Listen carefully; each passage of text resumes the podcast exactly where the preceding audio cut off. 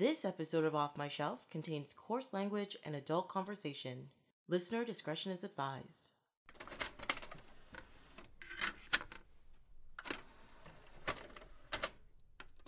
Hello, my name is Tracy James, and welcome to Off My Shelf, a podcast about movies that are, well, off my shelf, where we go through the DVDs and talk about the movies in my collection.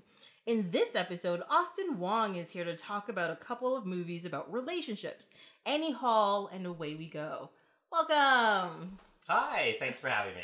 Thank you for being here on this uh, lovely winter afternoon. Yes, well, it's nice and cozy in here. I'm glad you like that. That's one thing. I mean, this has come up on about four or five of the podcasts so far. Is that people are just like, "Your place is warm. It makes me feel good. Thank you." It's true, and all Yeah. the art, it's very nice and cozy. Oh, thank you very Mhm, much. Very at home. I Chocolate know. helps. Chocolate helps, yeah. uh, well, I mean, I brought all the the heart shaped candy and stuff for It's you. Valentine's. Because yeah, it's pretty much a Valentine's episode, and I thought yeah. it was perfect. It's perfect. Actually, it's perfect for the movies too, because they're all about relationships. yes, they are, Yeah. and two very different types of relationships at the same time, Yes. right? Yes, very different. I mean, when I was watching them, I was thinking like, are the types of relationships based on the time period, or is it just the people? I think it's a bit of both. I think that there's a lot of 70s influences. Like, there's a lot of 70s. Actually, we can talk about when we get into Annie Hall. Okay. But, I mean, watching that movie now, which is one of my favorites, but watching it in 2019 Mhm. is a very different experience than watching it, like way back in the like, day. way back. because I mean it's problematic for so many reasons, but just even the content itself, hmm it's just amazing how quickly our norms have changed. Yeah, and and that's the thing. I mean, well, I guess we can just get into Annie Hall right now. Sure. I, I mean, the movie came out in 1977, and uh, Woody Allen was an, an up and coming director. You know, you know, he was like the new voice of Yeah. the, the cinematic Yeah. world. And now you're like, he's a dirty old man who's really gross. Yeah. So, I mean, one of my, one of my biggest problems while watching it now was I just kept thinking about. I shouldn't like this movie, I you know. know, because he's a bad person, and, And that's the, I mean that's a bigger topic too, just about what is your responsibility to art that's made by problematic men? Yes. Like what is what do you do? Mhm. And that's a prime example. But like so for example, when I went went to rewatch this, and I will say it's like one of my all time favorite movies. Like I've always thought of it as one of my all time favorite movies. Mhm. Um, and such a, a big influence on my actual favorite movie, which is When Harry Met Sally, which you can I love see, that movie. Yes. Like it's so influenced by Annie Hall, just Mhm. in obvious and not obvious ways. yeah. Um, but anyway, like when I, I was trying to get my husband, I said, "Why don't you watch this?" And and he had never seen it before, which blew my mind because like we've been married for a while, and I just assumed that I knew him. But Yeah. just clearly, You obviously did not. clearly did No. not. Um, anyway, he'd never seen it before. I said, "Well, that's a perfect opportunity," and he did not. He refused to watch it because he didn't. Because he said he's a pedo. I'm not going to watch a movie by a pedo. Yeah. and I get that that reflex. Yes, I totally you, understand. When you really think about, and I, I actually before coming here, I just I sort of reread up on all the stuff that he's been accused of and all Mhm. the things, and it's pretty ugly. It's yeah, it's pretty ugly stuff. yeah, Um, But- and well, the thing is, is I got this movie quite some time ago. yeah. I mean, it's an old Um. Yeah, and, uh, and one of the reasons why I bought it was just because it was a movie that, as a cinephile, it was a movie that you should watch, and and it was bef- like during slash before the early times when like all this stuff about him was coming out. You know, right. um he hadn't married the little girl yet Soon-Yi yet or anything um but i think there was already like grumblings about what's going on over here now he's left Mia Farrow and but like I mean, all the Dylan molestation accusations hadn't come out yet, and yeah and also, I mean, you know, the whole Me Too thing hadn't happened, and Mhm. Hollywood and the press was really kind of titillating with things, but then otherwise sweeping things under the rug. Ru- yeah Like we weren't, people weren't getting fired from hallowed positions at that point Mhm. in time. i mean people were i think people were trying to like the me too movement has tried to happen several times in the past but i think because of the uh, abundance of connectivity and you can actually like gr- like group masses together really easily Yeah. and take things down uh, it was easier to do now than it has been in the past kind And of thing. possibly we're more pissed off now than we were in the past with everything Yeah. that's been happening. well i think too it's because people are just like. I'm, I'm sick of this. Like, seriously? Yeah. Like, people keep going, oh, it's 2019. I'm like, yeah, we're in the future. This should not be happening right now. But it's almost like we're in the '60s with some of the shit that's happening. It's like true. we're going backwards. Yeah, and it's really shocking to me. I'm like, Yeah. This is still a thing? What's what's going on exactly? Or this is a thing again. Yeah. Like bringing back Roe v. Wade debates now. Oh like, my God. insane. Yeah. Like, it's all insane. Yeah, and people are some people are adamantly with like anti-abortion and all that kind of stuff, and other people are just like. Uh, because they keep saying they're pro-life, I'm like, but whose life are you pro exactly? You're not. You're you're not helping anybody. They don't seem to care about women's autonomy of their bodies or anything like this. Anything Mhm. that we've learned in the last couple of decades. Yeah, It, it's all being washed away in this sort of puritanical kind of uprising. Yeah. It's basically back Yeah. And uh well, and the thing is too is they keep talking about how uh, they keep bringing up like, oh, it's only whores get abortions and dirty women and they Or they- deserve it and blah blah blah. And I'm like, but no, there's other reasons why people get it. And also, when that kid's born to a crackhead in a crack alley, you know, is that a is that a better way for that child to live than than not?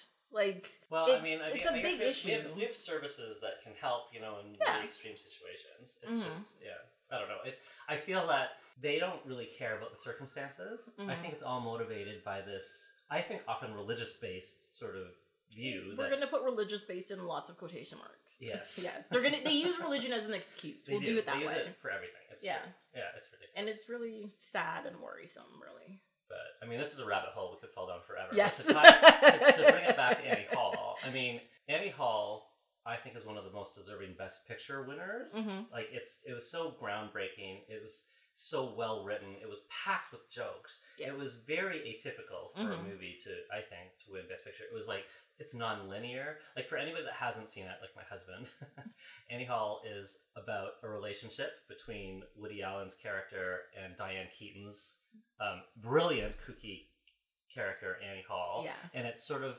told in a non-sequential way. So you'll see from- scenes from the, the present, and then it will just flash back to scenes from both of their pasts. And sometimes they interact with their characters from the past, and they Yeah. comment on them. There's Sometimes a, they're animated. yeah. Like it's And there's also like uh fourth wall breaks Yes. and you know weird interactions and and all that kind it of thing. It really is. A, I think it's a brilliant piece of work. Like it's just Yeah. so clever, and the script is funny, Yes. and the the characters I think are very real. Like they feel very real. hmm and even though it skips around it just it, i don't think you find it confusing i think it's a No. really like watching it again even feeling like it's problematic i just thought this is such a great movie it's really Yeah. well done movie however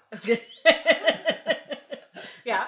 okay there's two layers so watching it again i couldn't help but notice that there is a lot of content that i feel is very problematic hmm for today. Like, I mean, his character is sort of presented to be, I think, I think that even the movie knows the main character is He's an jerk. asshole. He's an Yeah, yeah. asshole, right? Mhm. Um, but he's sort of a lovable asshole, right? Like you're supposed to not hate him entirely. Like you're, I think you're supposed to, like it's semi-autobiographical, so I think Mhm. he's being somewhat self- self-deprecating, but at the same time quite self-aggrandizing. Like I think you are supposed to like him. Mhm. And I remember the first few times I saw the movie, I always thought it was sad that they broke up at the end. Like I remember thinking they're so cute together and everything. But watching it now, I'm just like, oh my god, he's the worst. I'm so glad she left him. Like she should never have ever been with him. Like Mhm. it was a very different experience. Like I didn't find him charming at all. Yeah.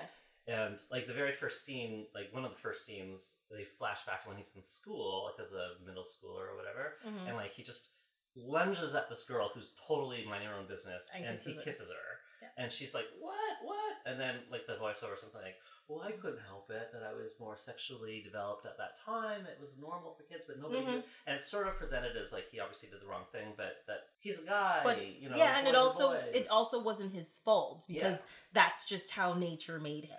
and people So- didn't understand did it. him and it was Mhm. almost more like from an early age he was chastised for something that's perfectly natural Yeah, and he's making excuses for himself. yes Mhm. and it's hard to watch that scene now Mhm. and not see just that's totally male toxicity or whatever where you think you have the right To do something to do something because Mhm. you want to do it Mhm. and a girl should be willing to let you kiss her just because you want to do it Yeah.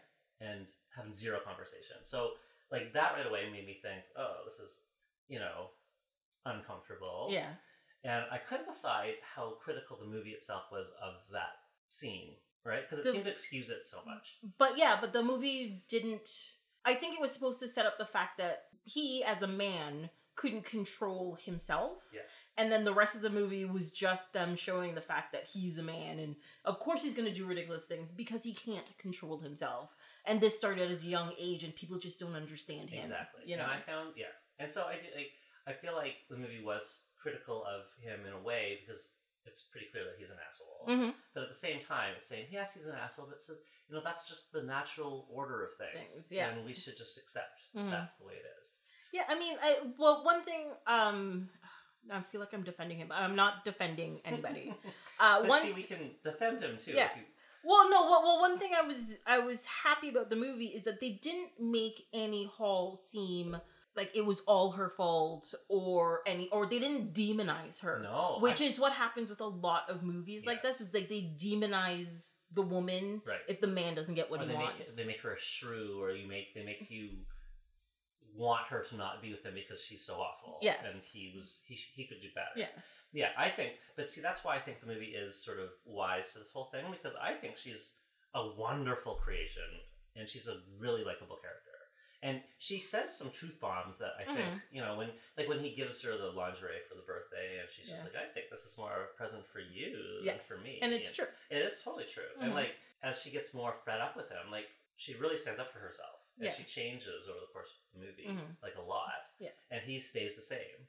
He does. He stays exactly the same. Like, Like, he doesn't change in any way, shape, or form. thing. hmm And like he even says, let's just let's let's get married. Like at the end, when like spoiler alert, like when at the end they're broken up for quite a long time. She's now living in L.A. He's still in New York. hmm She's dating someone new, and he goes impulsively to visit her, Yeah. and they meet, and he just decides to say, "Get married," because he's lonely. Yeah. It's so ridiculous. It is. and she treats it as ridiculous, which is Mhm. good. Well, because I, it's one of those things where you, when you can't have something that you want, you go overboard to try to get it. You know what I mean? And Yeah. and that's what he was doing. And he feels entitled that he should be able to get it. yeah, he's like he- he's like you. You are mine. You were once mine, so Yeah. you can be mine again. Let's Yeah. do this. But the movie also paints it that he is somehow able to get all of these women. hmm Like women just throw themselves Which is at it. shocking to me. beautiful women, Yeah. right? And I guess it helps the plot believability that it's based on him, and he probably did have some success because he was famous. hmm And in the movie, they kind of make it that his character is a famous comic that, that's on Johnny Carson and recognized on the street. hmm So it's not so unbelievable. Yeah. But yet, like, do you remember that one scene where he's about to go on? It's early in the film, and they're a very shockingly young Carol Kane Yes. which I was like, oh my god, that was Yeah. like, um, so he has this interaction with her, which I found really kind of interesting but annoying and he was he was negging her the whole time though. Yes, yes. So see, that's the funny thing. Yeah. I, I actually okay. So I had lunch with two coworkers, Okay. um, female coworkers, and I was telling them that I was going to come here to do this podcast, and um, one of them was Annie Hall, and I was just describing how he's a bit of a jerk, but it, it's written so that even though he's a jerk, girls like him. And I was like, this one scene, he spends the entire time kind of running down this list of cliches that he's just assuming about this girl he's just met. And then he says, How do you feel about that? And she goes, Oh, I just love being reduced to a stereotype, which I Mhm. thought, yes. And then he says, Well, give me some words of encouragement before I go out. And then the girl, right after that, says, I think you're cute. Yeah. Like, Which is hits on him, which I thought was insane. Yeah. And I just thought, he must have written it this way just because he thinks he's so lovable. But- and, but yeah. then, but yeah, anyway, Yeah. my friend said um, he was negging her. And I was like, What? hmm Yeah, that's that's li- there's literally a term for it because apparently it works on some women. You tell them like like um pseudo pseudo compliments that are really just you know they're like oh you look beautiful in that dress but it'd look nicer if you were skinnier like that kind of thing I like heard it's, that it's not even compliments. It's just, you can full on insult Insult, someone, yeah. so they feel insecure, and then you turn around, and then they feel grateful that you're still paying attention to them, them, yeah. even though they're so bad and you're out of their league. yeah which is unbelievable to me that that could ever work, like, or that somebody would try that. That seems like and that is something that people do that, that is literally something people do that's shocking. Yeah. And the, the thing is, is like that's the like the kind of guy who does that kind of thing is the kind of guy that if you say no, gets goes into a rage and gets Right. really angry and all that kind of stuff. It's not like a normal person trying to actually get to know you. So that's interesting. Like this is a movie from the 70s, Mm-hmm. and you immediately said he's negging her. Yeah. And when I describe the scene to these people that have like they've never seen the movie or they hadn't seen it in a while or whatever, Mm-hmm. and then they're like, "Yeah, he was nagging her," which like We've so- all had it done to us. That's Okay. why. Yeah. But I guess this has been going on since like I don't think that term has been around. Since no, that term's relatively new. but it happened in the seventies too. Obviously, so yeah. it's just a thing that But the worst part is, is that that scene was actually just about how he met his first ex-wife because he'd been at that point in time he'd been divorced twice, Right. before he met Annie Hall. Ah. And I was actually really surprised how old his character was and how old he actually is. Like he was 40 when he made this, and this was 1977. I didn't realize how old Woody Allen was. I was, you know, I didn't think he was young, but No, he's quite, it's because he's always looked the same. yes, that is very true. Like even when he was forty and like however old he is now, like Yeah. he basically looks the same. Exactly. He looked old. I think he looked older than forty in that movie. Well, that's the thing. I like I actually physically looked it up because I'm like I thought he was younger even though he looks like 40 45. I'm like, "Oh no, he's probably like 25 30." I was like, "No, he's actually 40 years old." It was a shock to me. It was a very big shock to me. It is, but I mean, he's always been able to get younger women, and he's all like all the women in his movies are always quite young Mhm. or are always attractive, Mhm. and it's sort of a male fantasy that he can just be this nebbishy guy, Yeah. super selfish. But it doesn't matter. Women are throwing themselves at him all the time. I just watched the movie and, like okay, so I did like this movie, okay? Mm-hmm. Don't get me wrong. I was very mad at myself that I liked this movie when it was done. because I remember when I first got this movie, I was probably probably the first time I saw this was maybe when I was like 18, between 18 and 20. I hated it. Like I really hated it. I'm like, what is this bullshit that I have just watched? And I think it was because that same reason is I hated his character in the Right. movie. And I was just like, oh. Then I watched it this time. I'm like, I'm not looking forward to watching this. I'm gonna put this in. I'm gonna be bored out of my fucking mind. Oh my god. And then I sat there and watched it and I was just like, shit, I like this movie. I was very upset with myself. I think you can forgive yourself. I can forgive myself. But at the same time, it's like I spent the whole movie going, why are these women throwing themselves at him? Yeah. Like it just made no sense. Because yes, he was intelligent and yes, he was Kind of charming he- in a way, but charming is a very strong word though. maybe not charming. Yeah, like he was to me he seemed like Whiny. harmless. Like whiny but harmless. Yeah, like like that's what it is. Like it's a person you're comfortable being around, but you're not in any way interested in. Like that's what he seemed like to me. But that's why I feel. I mean, and I don't want to just. I shouldn't say it, but I mean, it's true. Like he's very. He's not much to look at, Mm-hmm. and he wasn't charismatic in that way. Like he was so neurotic. Like that was his big thing. Yeah. You know, to the point of like he was just so whiny. Yeah. Like it's hard to see what's attractive about him. But then the movie makes a point of like you know grown men running up to him on the street to ask for his autograph. Mm-hmm. He's invited to parties that are this, and he's wealthy. So I mean, not that these women like they're clearly not portrayed as gold diggers at all. Like they're all No, they're women. not. Yeah. But I mean, I think that the trappings overall of his character kind of Mm-hmm. redeems some of the things that otherwise would mean why, why would they be interested in him? Because like he is an interesting person just by virtue of the fact of what he does, and he has a lot of opinions and everything like that. Mm-hmm. he's successful, so I it it makes it less hard to believe that they would be interested in him. Yeah. But At the it same does, time. it yeah. does it does sort of beg your belief that they're all throwing themselves Mhm. at him because he's just so annoying. Yeah. He doesn't even have I very just many. I found like that's the thing. Like I found him. It's not that I think you have to be like an Adonis for people to be attracted to you. That's not what I'm saying. No, but not even physically, but personality wise, he was just so mean to them. He, he was he was mean. He was annoying. Yeah. He's overly neurotic, And and, he's self- twitchy. He's Yes. twitchy. it was driving me crazy. One of the things that I think the movie was showing how awful a person he was, but they played it for a joke and everything was like they go to see the, they want to go see this movie at the very beginning, Mhm. and then because they're just one minute late, he refuses to go. Two minutes Two late. minutes two late. minutes. You're right. um, and they go see a four-hour documentary about Nazis. okay, yeah. Again. They saw it what three times in the Yeah, and like, and then that that time that she has the opportunity to meet up with uh, Paul Simon hmm and go to a party with Jack and Angelina, yeah, um, they end up seeing that movie again. Yeah. like because he doesn't care about what she wants at all. no, not at all. Because it's all it's all about him and his needs, Yeah. and they have to bend to what he wants and to make him happy. Well, to the point when she says, "Oh, I missed my therapy appointment," he goes, "Oh, that seems like an assault on me. I mean that. I mean, you're working on your sexual problems, so even her therapy is about how it benefits him. Yeah. hmm So, I mean, those are clearly showing that he's a bad person. Yeah, I, I think so. When when you make everything about a person's life about yourself, Yeah. then you're doing it wrong. So in that way, I almost feel like it kind of saves the movie a little bit because Mhm. it's not presenting him as someone to hold to in high regard, No, yeah.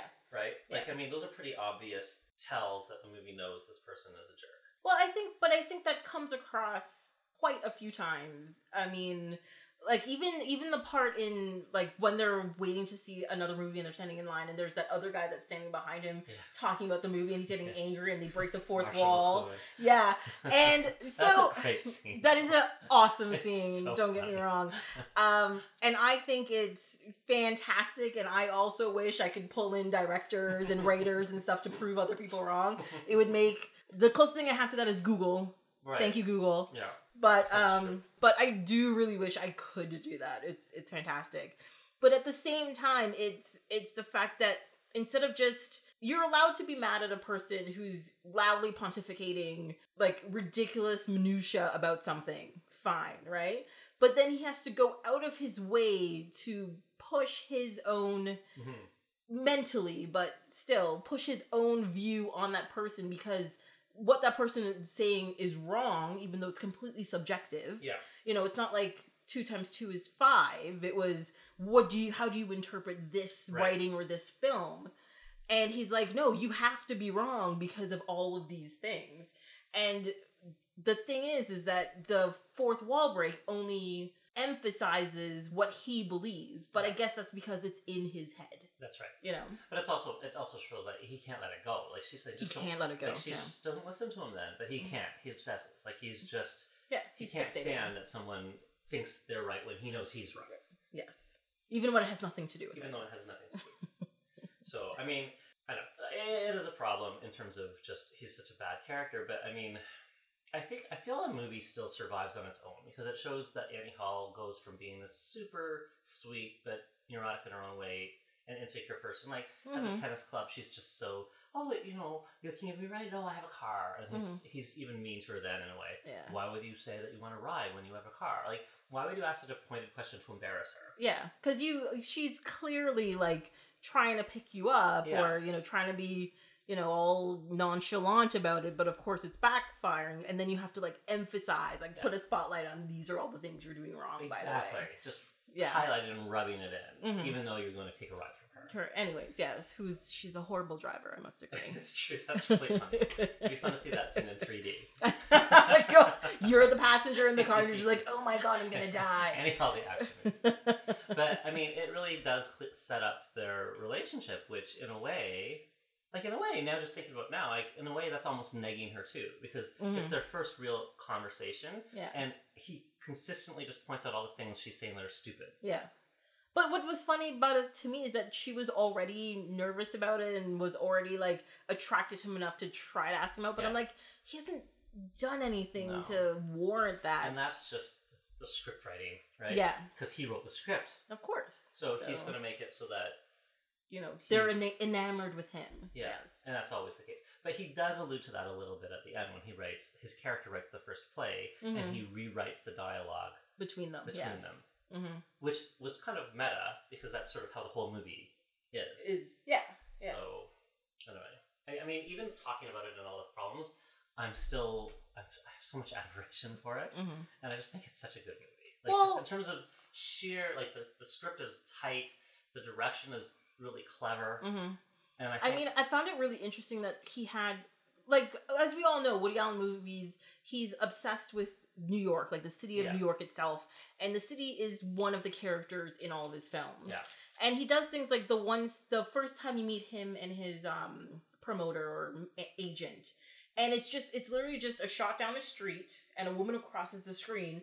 And there's nothing in the screen besides a small piece of the city and it's them walking and they're just talking for like five minutes until they come into the screen and then they stop for a second and then it cuts to something else and you're just like what did i just watch it was fantastic and amazing but what did i just watch Because it seems like such a real view of New York too. Yeah. Like it's not the tourist New York. no Like No. he just shoots. Like all his movies are like that, right? Because Mhm. I also am a bit obsessed with New York. So I Yeah. love all of these movies that really show New Yorkers just sort of navigating the city and Mhm. being at home in the city. But I have to say on that, on that about New York, I found her apartment amazing. Like she had this gorgeous, massive terrace with a view of the city. yeah the inside of the apartment was really small but her her terrace terrace was was, just as insane. big it was insane And she was like, she paid four hundred dollars a month, and they all thought that was really expensive.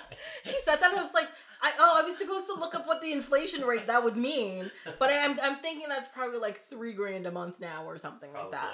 But at the same time, it's like four hundred bucks. I will move there next week. Thank I you very know, much. Exactly. I am down for that. So can we talk about the style? Because like when that movie was released, Mhm. it sparked a craze of women dressing like Annie Hall with the ties and the dress shirts and the hats. And, It's very specific. but I feel like it works. Like when I watch this movie again, even knowing that you know that sparked a brief trend and this, this and that, and then it's faded, and now it's you know very seventies kind of Look, yeah, look.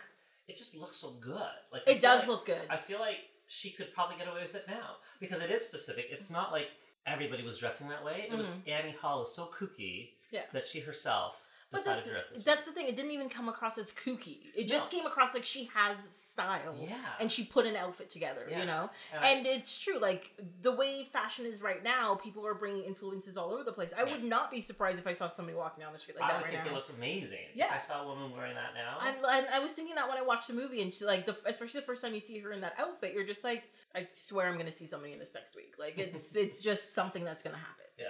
Yeah. All her outfits I thought were amazing. They they were really nice. And I think that it was done in a way that didn't look like movie star or whatever. It looked Mhm. like just a really unique person. yeah. And that's one thing I think he does really well. Like he made her such a rich character, hmm even the way she looks. But even not just her, like I think all the women in the movie dressed very um they dressed stylishly. They did, yeah. They were stylish but not movie star, you know? but very New York, or how I imagine New York, like slightly elevated what you'd see. Mm-hmm. No, but I just think that I mean, it just it's another part of the movie I like Mhm. it's just it's very stylized, but still looks realistic. Exactly. Yeah. Cuz even um the one ex the first ex-wife or I don't know. They're and they're at like a party or something and he wants to watch like a basketball game and uh Which is so it's so him and but she's wearing just like like the green big dress and just like the big necklace Yes. and stuff and i'm like that is a thing right now Yes. people like that is a thing yeah.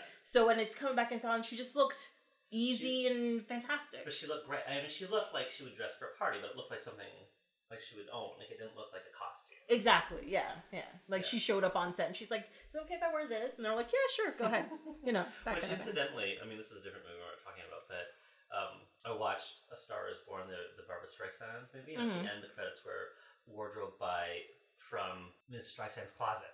That was the credit. really So it was all her own clothes. i didn't know that Yeah. Anyway, that's a side note. it's okay but I thought it was funny that they credited it that way. Yeah, but I actually wouldn't be surprised because, uh, like, I wouldn't be surprised if in quite a few movies people just show up one day and they're like, you know, what, you look good in that. And I Let's would let's be do that. surprised if Diane Keaton had some of those looks because she's like knowing her as a celebrity, she's always dressed in a cool way. Yes, yeah, very kind of relaxed, but very updated And and, a lot of very pantsuits. Like I don't, I Yeah. don't think it was far off what she did in Annie Hall in some ways. no, not at all, so I not at all. They consulted her or whatever. Yeah, An article about that. Yeah, somewhere. So I actually read an article like just before this. I was sort of reading that a little bit. Like I mean, I, I tend to do that anyway. Like when I watch like even a new movie, I'll Google it just to see Mhm. what kind of articles are there. Anyway, apparently when they were writing this movie, they didn't really know what it was going to be about, and they were just writing about how he lives in New York, and they were writing. There were so many scenes that weren't involved, Oh, and then it was only, and they shot some stuff, and it, it was when they were kind of paring it down, they realized that the spine of the movie was his relationship with Annie. So that wasn't even supposed to be necessarily the focus, Oh, which I think is really interesting. that is very interesting. and that's partly why it was edited in such an interesting way because they had so Mhm. much footage. And they just but- wanted to like throw some stuff, some Yeah. extra stuff in there. But. I guess when he was writing it, one like they had a lot of subplots, and one of the subplots that they ended up throwing away, he made into a new movie, Manhattan Murder Mystery. God, really?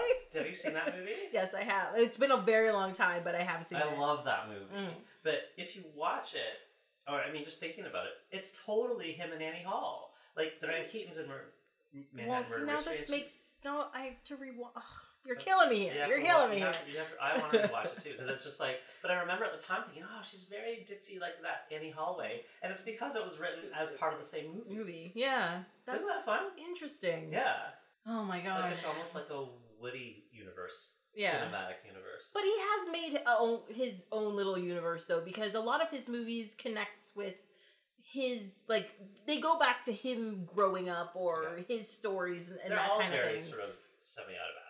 Yeah. autobiographical. Well, that's the thing. Like one of his his other movie that I really love is Radio Days, which came out quite a few years after this, Yeah. and it's really about his childhood. That that's what it's about.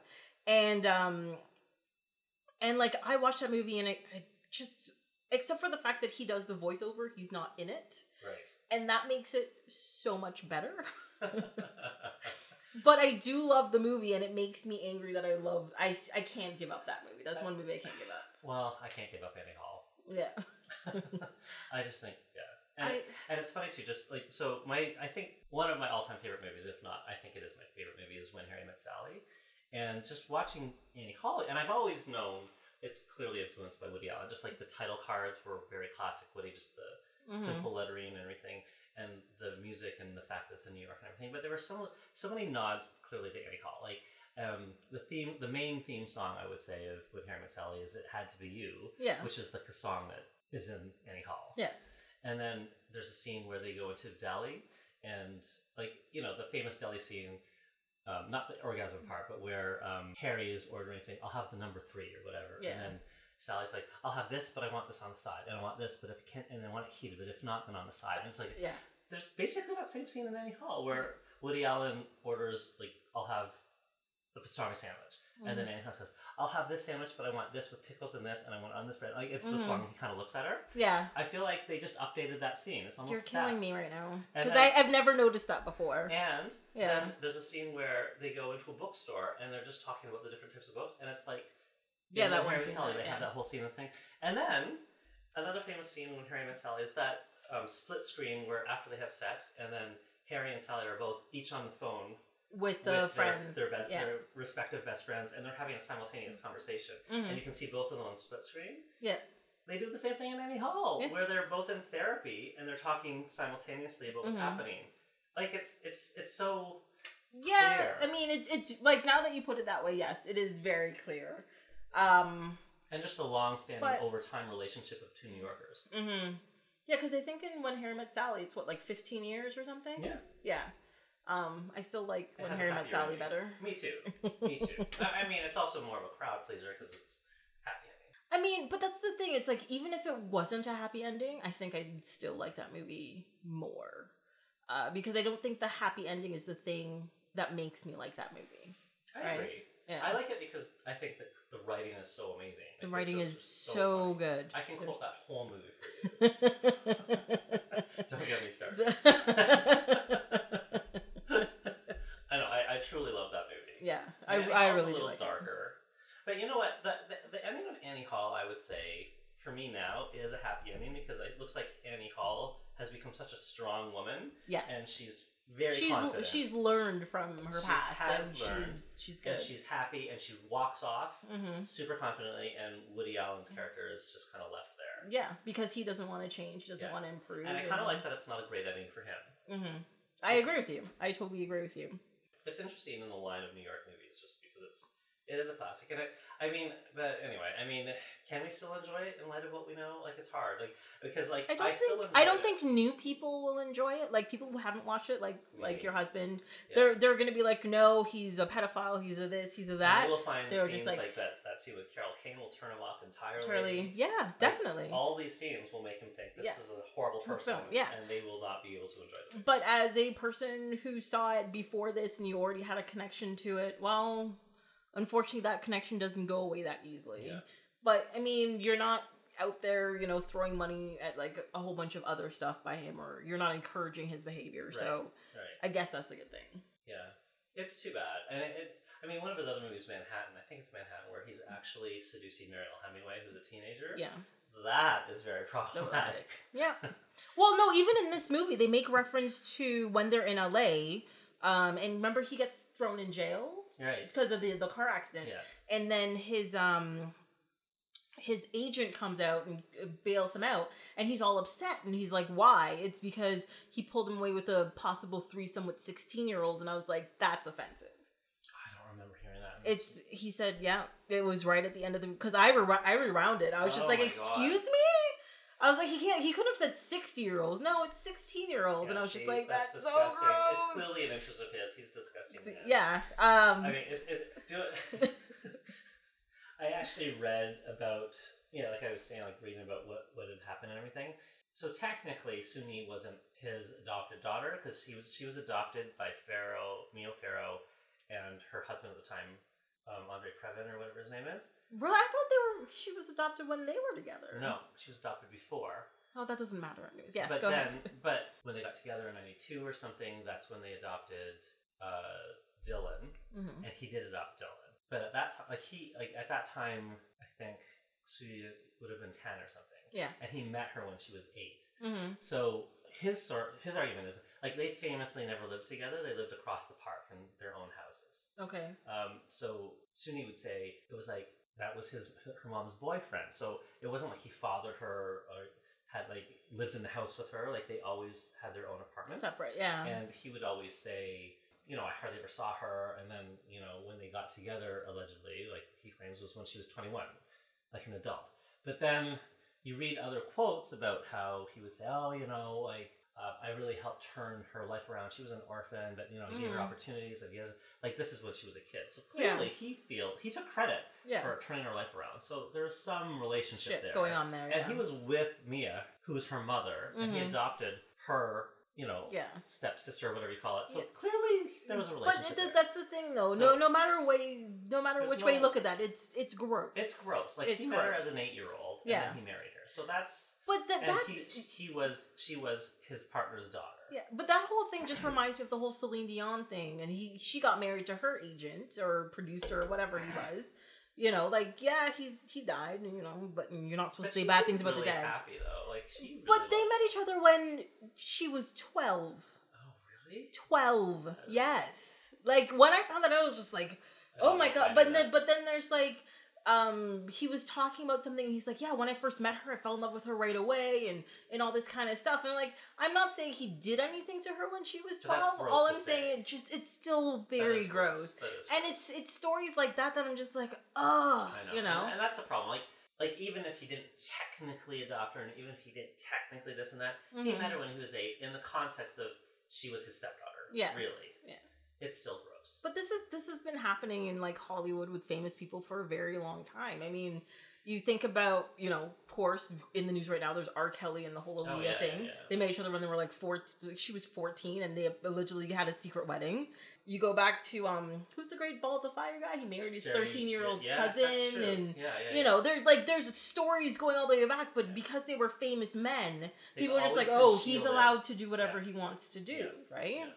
So, I mean, it's not a new thing. It's a thing that really needs to stop. But But it seems like it's in the process of like you know this is the most effective movement I've ever seen in terms of bringing down powerful men. yes, Like Weinstein and Kevin Spacey, and like Mhm. I mean, I can't think of another time where people that that powerful we're brought down were by brought this stuff. down. Yeah, Yeah.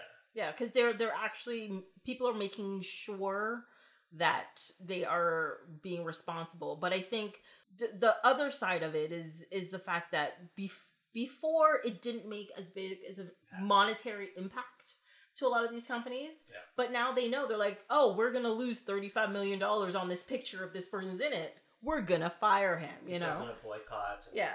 Protests. Yeah. So I mean, they get to they get to say like, oh, we're we're being you know politically correct in doing this, where it's really like "Ah, we're gonna lose some money. Let's just get rid of him. You know. Yeah. So I'm not saying it's a bad thing to get rid of him. All I'm saying is it may not be the same reason you think it is. Well, that's all I'm saying. yeah. That's all no, I'm saying. you. Yeah. Anyway, I, I feel like the movie does hold up, but it's unfortunate that all this excess stuff around it is probably going to mean that people won't enjoy, appreciate it or be able to enjoy it anymore. More- Yeah. I feel like every time I watch Woody Allen movie, though, I want to move to New York again. mhm. Like it's just there's so much happening there all the time. The thing is, is I'm I am not a big fan of New York. Oh my god! I like I like that's the thing. I get why people like New York. Yeah, I understand why people like New York. That's really cool, you know? There is a lot of stuff going on and there's lots of opportunities and everything. Yeah. But it's just a bit I'm not a country person or No. anything. I'm not like a, a rural individual. I'm not a big fan of suburbia. right. And I like being in a city. But New York is a bit too much of a city. Like Yeah. it's just too congested and there's just you know, there's too many buildings. There's It's very just dense. it's very dense. Yeah, yes. There's so many people, and it's true. Like I mean, there's so many vehicles. Like crossing the road is always a bit of a clusterfuck. Mean, Yeah. it's just yeah. and I don't find the city is enough for me to be like this place is great. And it's and it's not the old like oh New Yorkers are mean and you know blah blah blah blah. No, they're fine. They're like any other city, whatever. Yeah. It's really just the makeup of the city that I'm just like I'm not that big of a fan of it. Hmm. I don't feel that way. I just think I, I hear what you're saying, but I, for me, New York is just like the ultimate city because it's Mhm. just it has every kind of industry that I really like. Like I mean, it's ground zero for really interesting, good theater. I think like Mhm. there's obviously Broadway, Yes. but then there's off Broadway, and then there's off off Broadway. Like there's Mhm. just at any given time, there's a million really interesting plays happening. Yeah. And um, there's also like, I mean, if you're interested in celebrities, there's always stars starring, like movie stars going to do plays and things, right? And it's really interesting. Just so many people that are doing interesting artistic things. Yeah. But plus, there's so many good restaurants. Yeah. And I love restaurants. And there's I- so many good shopping. And there's Mhm. just so many good museums. Like it's just, it's got everything. Everything I like is there. I In don't know. It's, you're pretty much talking about Toronto as well. yeah, but not on the same scale. It's it's not on the same. I agree. It's I not on the same scale, but Believe me, I love Toronto. you can find that stuff. You can, and I do. Yeah. Like I go to plays. Well, less with Maddie, but I mean, I still go to plays a lot. I just- Mhm. And there's good restaurants. I mean, it's true. There's a lot of stuff, but there's just more in New York. But uh, but that's the thing. It's like I don't need more. I just need enough. You know, Yeah. like enough that I can try different cuisines that are really good. Yeah. I can go see a play if I want to. I can watch all the movies I like. I can walk down the street, you know, without Yeah. getting stuck behind hordes of individuals. And I'm not talking just about like Times Square and stuff. I mean, it happens in like Soho. It happens in Brooklyn. It happens all over the place. Yeah. And my other thing is, is that I find New York really dirty. The, is, it's, it's kind of gritty, dirty. But I don't like gritty dirty. I don't. I don't like it. I'm used to a, a certain level of cleanliness. I think Yeah. that I've, I've gotten used well, to, why and was it that quote? Toronto is New York run by the Swiss because it's so clean. Yeah, yeah. People always get shot. They're like, "How did they clean up so quickly?" Yeah. They'll have a parade, and like half an hour later, there's no indication a parade happened because they've Yeah. cleaned everything. It is true. I appreciate that. I mean, I Mhm. love Toronto. It's just New York has a bit of a romance about it. It, it does. And It plus, does. like you know, basically every movie and TV show takes place in New York. Yes. and it's filmed in Toronto. Yeah. I don't like the ones that are filmed in Toronto as much. I like when you can tell it's New York. Mm-hmm. Yes, yeah. There's so many movies out there where, like, you see it, I'm like, oh, that's this place and that's that place. There's a continuity. error. They're driving down one street and they've shown completely different sides of town. Like, I this is crazy. It is funny though. There's so many things that are filmed in Toronto, and to me, I don't think Toronto looks like New York at all. Like, Yeah, I don't. I don't think so. such a either. different feeling, but it's just a big city. Yeah. Um, but And they get like tax credits and stuff. Yes, it's fine. yeah. All reasons. So, so with Annie Hall too, like, there's a couple of things I noticed in the movie. A very young Christopher Walken. Yes. I I completely forgot he was in it as her brother, and it blew my mind. I thought it was hilarious. I thought he was fantastic. Because I, I forgot too, and that first scene when they're at dinner, I'm like, that looks a lot like Christopher Walken. and then I didn't know if he was just going to be a bit player. And then there's that one funny scene with him. yeah, he's And like he's, he's- like sometimes I like to turn like like think like driving at night. And there's headlights coming my way. I think I'm gonna turn into into it. I'm like what? And I love that he just has that one scene, and then there's a payoff because he's driving into the Yeah, yeah, and he's freaking out. Like Yeah. like he's totally freaking out. But he's he's already Christopher Walken. Even at that point in time yeah it's clearly him uh the, the funny thing is is like that actually got me into like a rabbit hole of like looking at stuff online. Um and apparently that whole you know it's not really it's not really like a death wish or anything. Apparently that's a very common thing for people. Impulse. yes.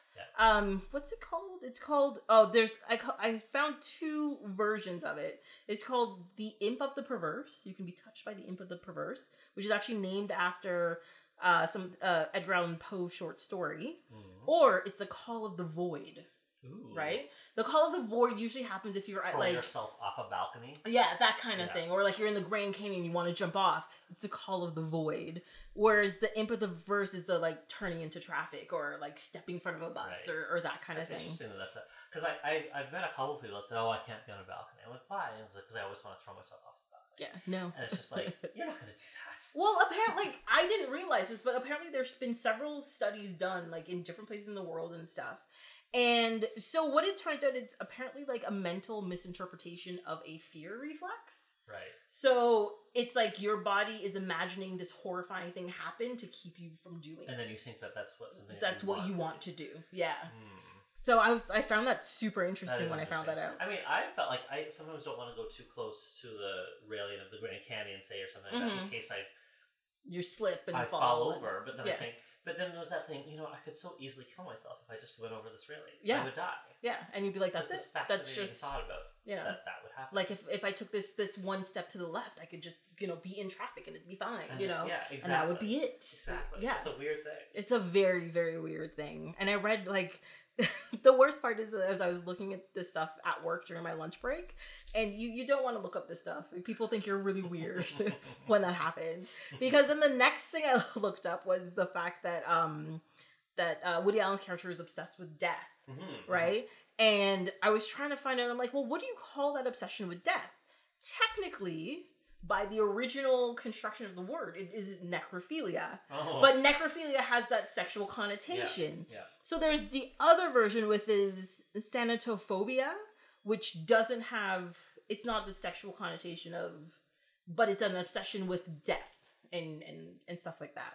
And I was like, that's crazy. that is crazy. Yeah. But that's why you know that scene with Christopher Walken. Though I didn't like the way Woody Allen's character Reacted res- to him. responded. Like Yeah. he tells him this thing, goes, "Okay, I'm just gonna go now." Yeah. Like as if he's like this crazy Looney Tune. Mm-hmm. But I guess it's in keeping with his character being a jerk. Well, yeah, it's it's something that he thought was weird and something But that doesn't he make thought, sense because he's so obsessed with death. You'd think he'd find that kind of fascinating. or yeah, or interesting. Like he'd want to like talk to him a little bit more Yeah, about it, and he he'd be like, he "What?" just- He just but I think I think his his obsession with death is also a fear of death at the same time, right? Because it, like his creepy, twitchy neuro- neuroses is really all about himself and preserving himself. yes. But he's coming across as like I'm so deep and all this kind of stuff, and that death thing is is part of it. Well, I'm glad that the movie doesn't end with him finding somebody else. Yes, he's just left there alone on He's the just street. left there alone. Yeah. And you think maybe he'll learn something from this, but probably not. Probably not at all. Yes. And also, did you get the uh, get the two seconds of Jeff Goldblum in there? Yes. Okay. yeah. I, I actually wrote that down too because it was like he says, "I forgot my mantra." Yes. I have exactly the same note. That's his whole line. Uh, yeah, was, one of the pleasures of watching this movie is like there are so many cameos. Like Carol Kane was funny, Mhm. and Jeff Goldblum was a funny thing. Christopher Walken, but also just like Paul Simon. Paul I Simon I- showed I up, couldn't- yeah. I couldn't figure out Because I saw him, I'm like, is that is that Paul Simon? And I looked, I'm like, oh my god, it's Paul Simon. It's so funny. Like it was Yeah. like packed with all these people. hmm Yeah, and just they, like they became famous in these like nonchalant little roles, and there you go, right? Um. Okay, so this this is another note I had, which was um. I thought it was interesting that in that split scene where they're talking about their therapy, and he's like, um, "We hardly ever have sex," and she goes, "Oh, we think we have sex all the time. We have sex too much, and it's like three times a week." Yeah. So just like the difference, like he wants How they feel time. about it, yeah. But then it was disturbing. She goes, "Well, I feel like I should just give it to him. You know, like he's paying for my therapy. I should just do it. I should just give it to him." And I Mhm. thought that's awful. Yeah. that whole obligation sex because he's paying for, For it. something, yeah. I think that's terrible. But I also think that's something that a lot of people do and are part of. Like they they keep doing something just because they think they're obligated to do Right. it. It's not. And I feel like yeah, and but that's why it's nice that she gets out of that hmm and she grows as a character. Yeah, she's like, there's no obligation here. It's my body. I can do what I want, and that's it. You know, But I feel like today, I don't think you'd have a character that says that out loud. not out loud. No, definitely not. Like if somebody were to say that today in a movie, well, he's paying for my therapy. I guess I should have sex with him, even though I really don't want to. Because she says, you know, I feel like I would do it, it would make him happy, but it would be letting myself down. Mm. That's like the most articulate way of saying, you know, it's like she doesn't want to do it, and like, but she's just doing it because she feels obligated. Yeah. If you had a character saying that in 2019, Mhm. I think people would be like, But that's like the scene that happens right after that. It's like remember they're in bed together and they're starting to get it on, and she literally leaves her body and she's sitting over here, sitting on the chair reading Yeah, article. And he's like, and he's like, "What's going on?" He's like, "He's like, she's like, it's fine, it's fine. Just you know, I'm, Just I'm just, you know, I'm. What did she say? So she was like, um, ignore, ignore me over there. Like my body is here or something. here. Yeah, yeah, yeah. yeah. That was an interesting way to put that scene. Though. Yeah. It was so visual. Well, yeah, because when people are doing something they don't want to do, they kind of They dissociate. themselves, yeah. They leave themselves, and that was properly represented. Don't you think though that's such a genius movie though that it can just do that? Yeah, and, that the language of the film was they've done so many things that it doesn't seem that jarring. Yeah. well, and try- and, and, this, the, and the subtitle scene. Oh yeah, what they're it's like what they're actually, What they're thinking, actually thinking. compared to what's Yeah. actually being said. I completely agree with that because I was just like, at, at that point in time too. He says at some point in time, I should stop because I I sound I like sound I'm like on FM FM radio. radio. and I was thinking to myself, if like a teenager now saw that, they'd never know what that meant. That's true. And but they, I'd be like, I'd have to be like, it's like NPR. Like, oh, okay. But it's also at this point, it's truly a period piece. it is, yes. like you can watch it that. now, and it's like a movie about dating in the seventies. Mhm. And that's literally what it is. So I mean, it's good. literally that, but I mean, it holds up. it does hold up because there's a lot of truth being said within it. And there's some fun, like the other thing I made a note that I thought was really funny was so they're arguing, and he says something. It's just so ridiculous. It's just mental masturbation. and then she goes, "Well, that's something you know a lot about." And then he goes, "What's wrong with masturbation? It's sex with somebody I love." Uh, yeah, That's genius. it's genius. It's it's true. It's, so funny. Like zing, zing, zing. It's just it's so Oh, good. Actually, when he said that, I'm like, oh, that's where this quote is from. Yeah. Gotcha. Yeah. Yeah.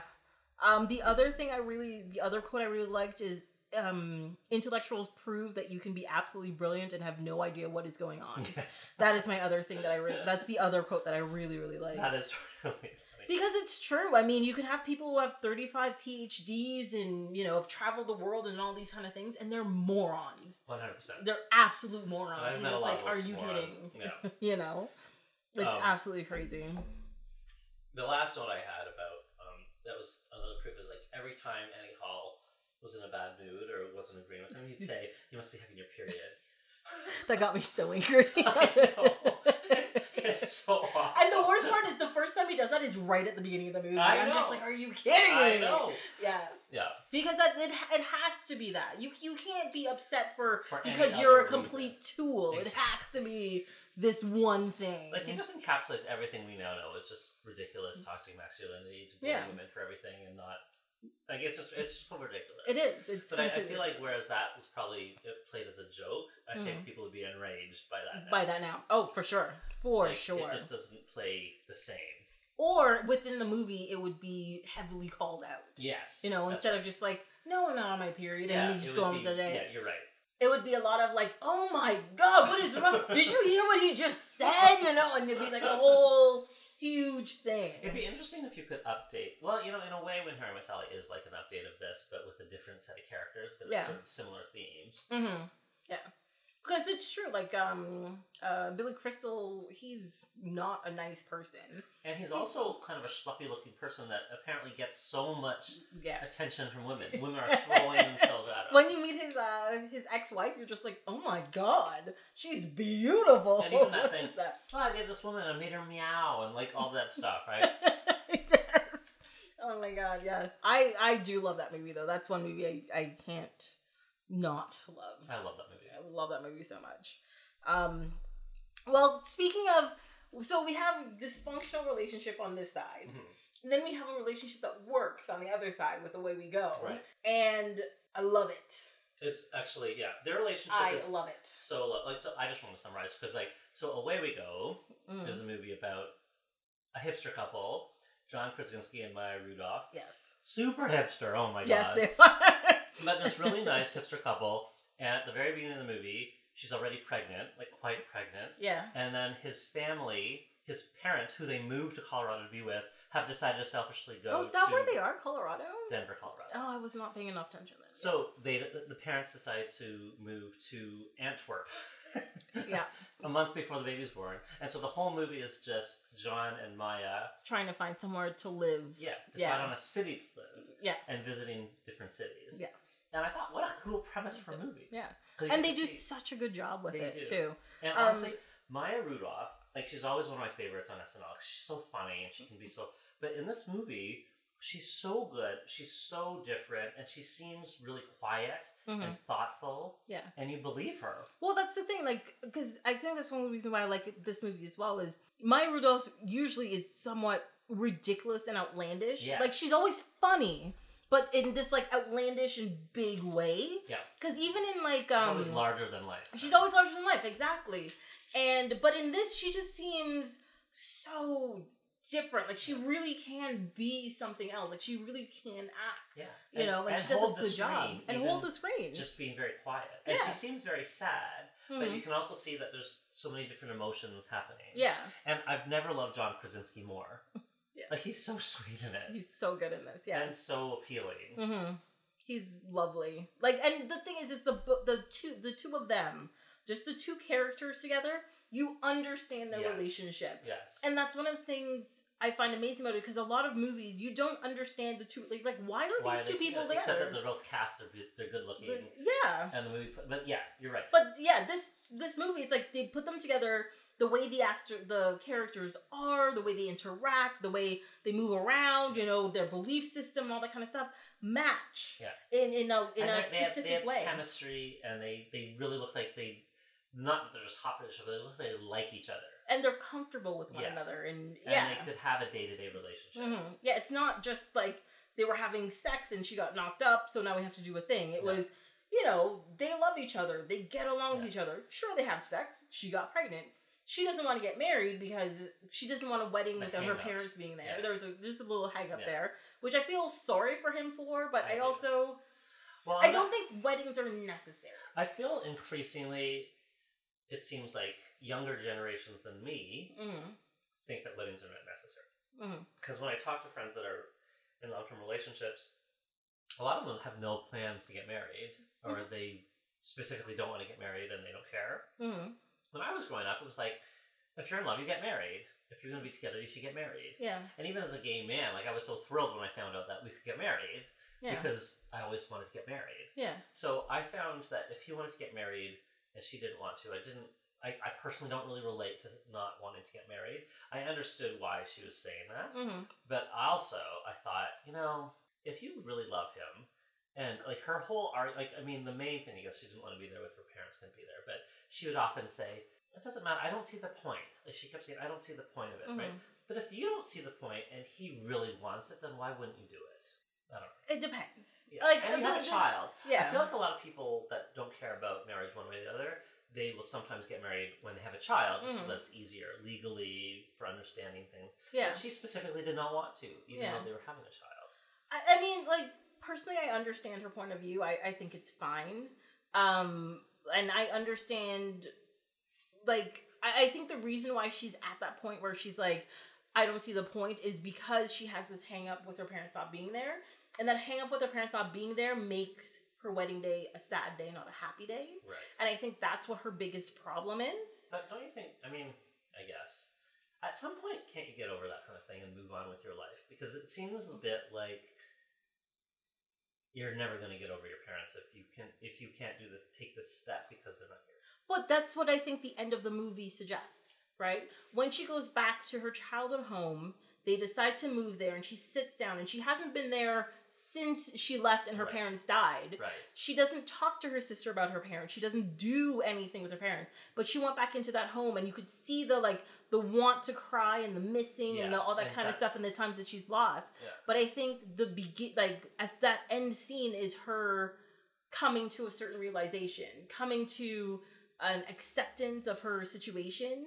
And I think once that part is resolved, which I think it would be in their life, Yeah. with her accepting being there, that there is definitely a possibility for them getting Right. actually married at that Right. point. You know. Actually, that's a really good point. I hadn't thought of that. I think that's that's a nice way to interpret that. hmm Well, because well, I think that's the thing is she's she's out there trying to find a home like she remembers Yeah. as her child. But she doesn't want to go home. But that so that so one thing I will say, like I loved their journey. I thought it was Mhm. fun, but it, it seemed a little random how they were choosing things. Like I Mhm. mean, it was like they have a friend here, but her ex boss is there and everything, and they check it out just to see if they want to live there. It did feel a little like haphazard. haphazard. Yeah. If you want to make a huge life decision based on hmm this one person that you know that's there or whatever. I mean, maybe you would. I don't know. Yeah. But it did seem weird that she has this truly gorgeous house that she apparently just owns. hmm It's a gorgeous house. Yeah. It's huge. It's beautiful. It's got this gate. It But it's opens also onto the it's water. in It's the middle like- of nowhere, though. Well, I guess so. Mm-hmm. Cause that where where is that? The Is that Florida like Panhandle? Florida Panhandle? Okay.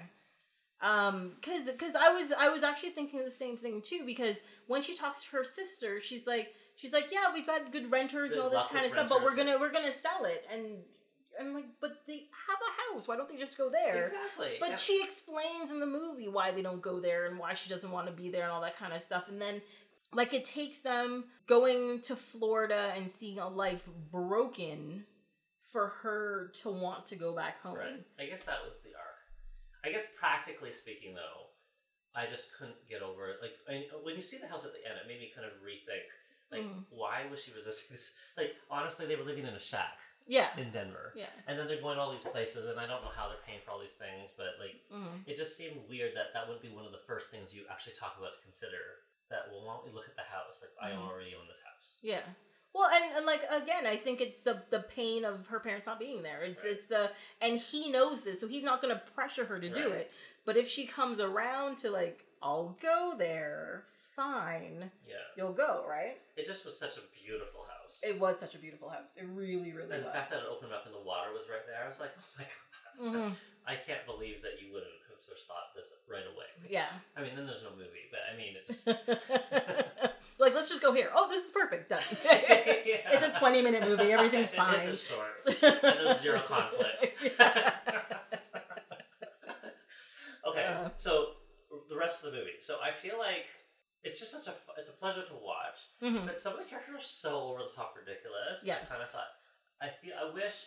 So I love what's her name? She won an Oscar. She's, Maggie Gyllenhaal? No, um, but I'm talking about um. Oh, what's her um, name? oh, She you're talking about, uh, Allison Janney? top- yeah, Allison Yeah. Janney. She was so so ridiculously Mhm. over the top horrible. yeah. Like talking about her daughter right in front of her and like just braying. You know what I mean? Like she was.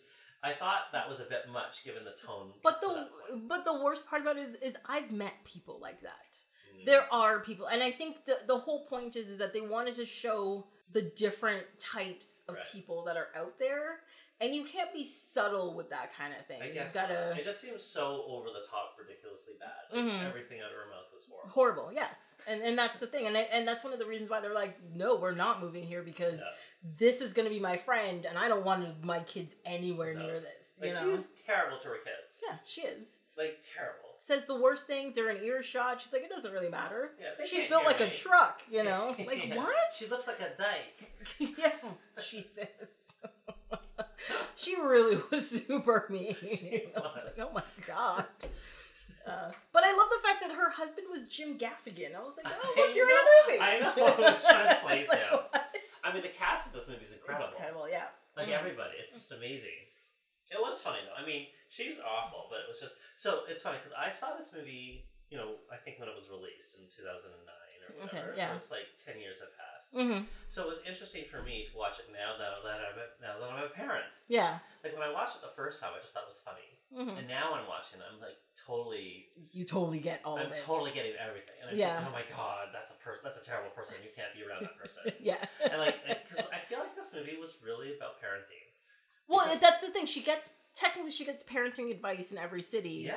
and none of the things fit what she believes a family Exactly. or a parent should be. Yeah. Because especially when she goes to like um uh, Maggie Gyllenhaal, you know, who's the Insufferable. worst person Yeah. insufferable. Because I find so on a side note, I have met people who are really into nature and kind of hippies and crystals and you know connectivity and all this kind of stuff and they meditate and they do yoga and and all this kind of stuff and they're just like oh i'm one with nature and i'm gonna be one with people and they're supposed to be the cool and calm and relaxed people but they're all like her they're they're closed-minded They And they go the from- open-minded people, but they're the they're most closed. closed-minded yeah. and they go from one to a hundred in a millisecond and and all this kind of stuff and you're just like what is wrong with you like and it's just an But they're judgy too.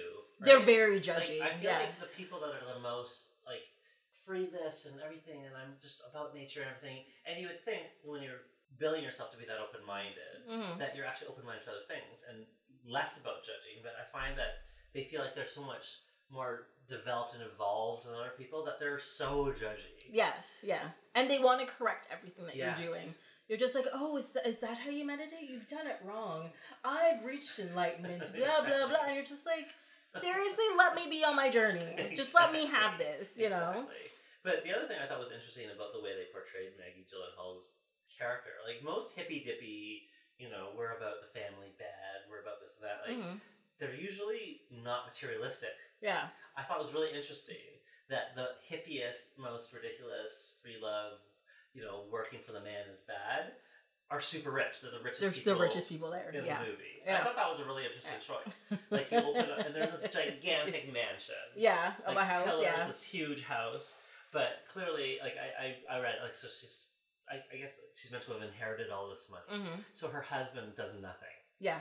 right? She kept asking like, "Oh, you just want to like be oppressed by the man and the blah blah," and I was like, "What?" because you have to. More, no, most of us have to work yeah, but like, for a living. Yeah. he does nothing, and then he's mocking, um, he's mocking John Krasinski For having a for having a job. job, yeah, and saying, "Oh, you're just a fear monger," and then he turns that the husband turns to the kid, "You'll never have to worry about this." Like Yeah. that was enraging. Like they're the most one percent snobby, but wrapped up in this hippy dippy. Like Yeah. the worst of both worlds. roles exactly, and then that's the and that's the thing that made me hate them the most, Yeah, kind of thing. It's just like them the most. you are so hypocritical and you're so full of yourself, yet you are the worst people possible. And I like that they find like he said, "You are the worst people." Well, yeah.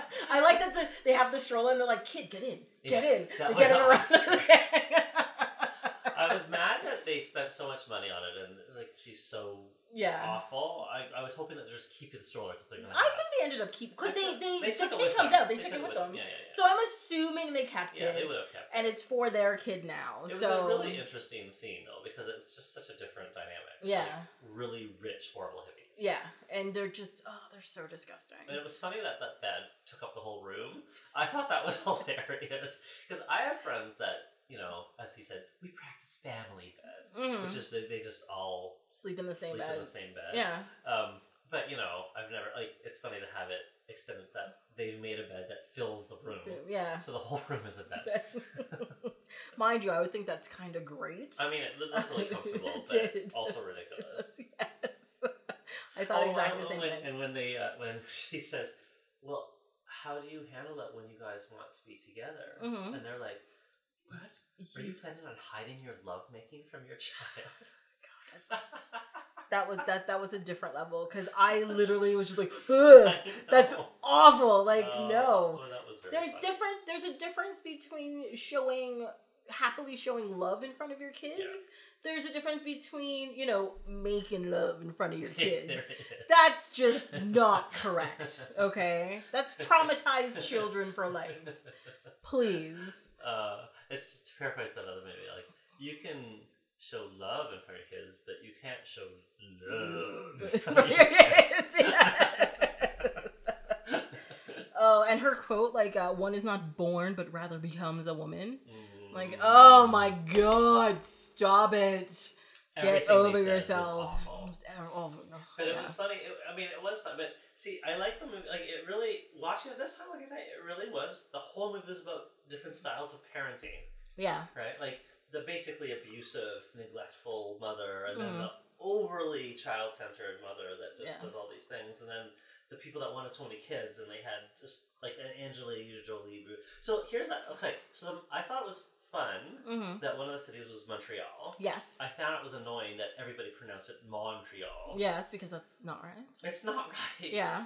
Um, That's how you but I liked that that was kind of the best city that they visited, and Mhm. they almost lived there, except for the fact that they decided to live in Florida. Yeah, well, no, I think the thing is, is they realized that like the house they went to and the friends they they stayed with were great people and their home life was good, but they realized that they're they themselves are not happy because this horrible thing keeps happening to the wife. She keeps having miscarriages, yeah, and like if every time they get drunk, it's gonna de- dive into this like depressing. You know, you're not gonna have fun being with your friends. You're not gonna have fun with their family. You're not gonna. but see, to me, I felt like so. Yeah, the way the movie was set up is, oh, this is good, and there's a twist, and you're waiting for the bottom to fall out of each story. Yes. Um, I found it a bit annoying that they were portrayed in a way that, like, they look like the perfect family. They've got Mhm. this truly gorgeous house in Montreal. Yeah. And a beautiful family of all these adopted kids, like an Asian girl, And they're a so black lovely. and they were so cute. And they're having so much fun, and Mhm. the family all seemed really well adjusted.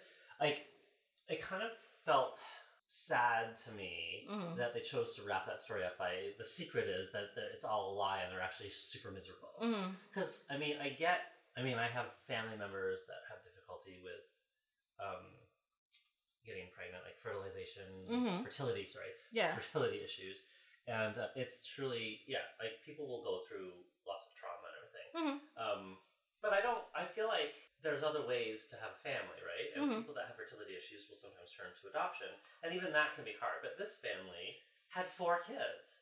I can understand the urge to want to have your own biological kid, and it would Mhm. But I feel like they shouldn't be portrayed that they're secretly really miserable, even though they have four kids.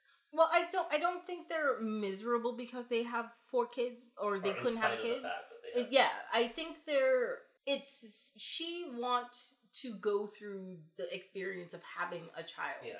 and I think the problem is is they keep adopting because she can't have a child. Right. Right. That's what I got out of the story, and she is sad because what was it like the week before or something? She had a miscarriage. No, totally. You know. it's, it's awful timing. Um, and it was awful timing, But and I it just think- kind of yeah. went downhill. But I think at that point too, there's a level of resentment that builds at that Yeah. point. You're just, you know, you can't.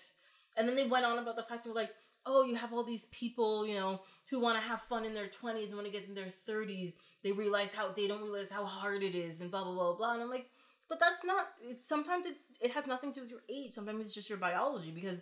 There's 20 year olds and all that kind of stuff out there who have problems, you know, Yeah. have different problems as well and they can't you know uh conceive and it's not just the fact that they're in their 30s but it gets harder. it gets it does get harder and i'm not saying timeline no at the end. That Yeah. yeah. Probably.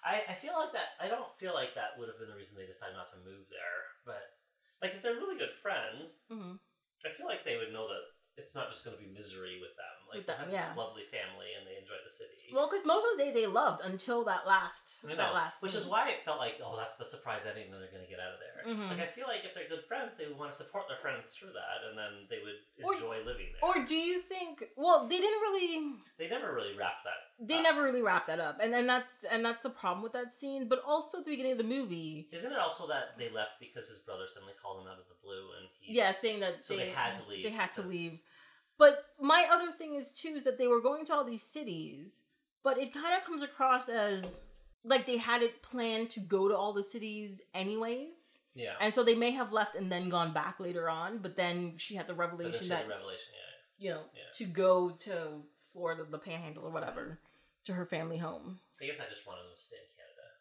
Yeah, like you belong here. Where are you going? They You'll also- love they, it. They made Montreal look really fun.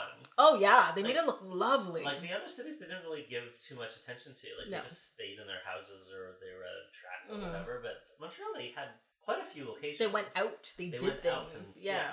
was But fun. even in when they were in Florida with the with the brother, or whatever, they just walked up a street and then they went home, and you're like, oh, okay, exactly, like that. That was it. they did nothing. And then yeah, it was putting the daughter to bed, and then him complaining, and yeah, and again another parenting thing. But now he's a single parent. He's worried about what she's going to think that she has no mother. Mm-hmm. Yeah. Um, no, but it was more. It was actually more how other people would treat her because she has no mother, right. because he doesn't think he's a good enough father. Yeah, I, I mean, in the moment, again, like they were somehow coincidentally meeting all these people at the exact moment of their greatest crises. Yes. Um, so Yes. I just had a miscarriage. My wife just left me. Yeah. um, it was. It just yes. Yeah, but I mean, I mean, it heightens the drama. hmm But I feel like you know he's gonna do it. He's gonna be a father. He's gonna be fine, and she Mhm. will be fine. As well. Yeah. Like I feel like, um, yeah, I, I mean, I, I really really enjoyed the movie, and I think the acting was amazing. But the one thing that kind of rubbed me a bit the wrong way, and it's probably because like I am now I've adopted a daughter, and I feel like she's like amazing, right? And Mhm. like And she Yeah. is. thank you, but it's also like you know, as a gay couple, we're never going to have a biological child. Mhm. Like we could do surrogacy, but I mean, just between the two of us, like we're not Yeah. going to have our own biological child. Child, yes. It's always going to have a third party involved, whether it's a surrogate mother or or adoption, right? Yes. And we decided to go with adoption, and I truly feel. I guess I'm going on to a tangent about adoption, That's but I fine, mean, but yeah. parenting is a theme of this movie. But like, I feel even though like you know we adopted Maddie when she was like ten days old ten weeks old. Like we met her two weeks, so like she's been with us like the since beginning, before pretty she much, could yeah. open her eyes a lot, right? Like she's Mhm. like she really will. She's known nobody but us, and like we, I, I feel like I like she's my own flesh and blood. You Mhm. know what I mean? Like she, I feel like I couldn't feel closer to her if I had given birth to her myself. Yeah. And Tommy feels the same way, right? And we Mhm. feel like a really tight family, and it doesn't really occur to us at all that we're a lesser family than a family that's like your traditional biological nuclear family. Mm-hmm. Um, and the only, I, I feel like this movie in some way does that whole the ultimate family is A husband and a wife. a husband and a wife with a biological child, child. Yes. and everything else is lesser in some way, Mm-hmm. and that always bugs me a little bit. Yes. Partly because I worry that if Maddie sees enough media that presents that to her, she's going to feel bad. Mm-hmm. And you know, I I mean, I just I buckle a little. Like I I don't like any kind of media that presents alternative families as less Mhm. desirable or less real or less fulfilling Mm-hmm. than a normal quote unquote biological nuclear hetero family. Yeah. No, I totally get it. Yes. And I, I don't think the movie was intending to do that. mm-hmm. But it was kind of charting their progress about, and then it was kind of like Goldilocks and the Three Bears. Like, this is too big, this is too small, this is too whatever, And this, is, just right. right. Yeah. That's how I kind of feel. Mm-hmm. And like the the adoption family, they seem so happy, and I was kind of pleased that like it wasn't like they wanted to adopt because they were pregnant, but they just liked. Like she actually said, "This is the family I want. This is exactly the family. The way they love each other, the fun. This, this Yeah. is the family want." And then they puncture that by sort of saying, "Actually, we're totally miserable and we're drinking Mhm. all the time." like, Yeah. you know what I mean? I mean, and it's fair. I mean. It's not necessarily a fair comment to criticize because they just had a miscarriage and they're Mhm. of course going to be upset about it. Yes. But just the choice of the movie to make that the final Moment with moment them. with them, Yeah. I found a little off-putting because it's like you don't see much of them with their kids, Mm-hmm. and you don't.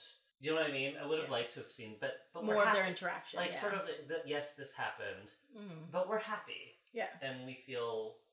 I just felt like the way it ended. It was kind of like, yeah, we have these adopted kids, but whatever. Like what we really wanted is a natural child, and we're never gonna have it, so we're really So so okay, like I completely understand what you're saying, and it's true. Like I, I think the way the family's presented in the movie could have been a perfectly happy family and everything is fine. But one thing as a, a straight female is that growing up, you are taught or told or reinforced that you have to have a child.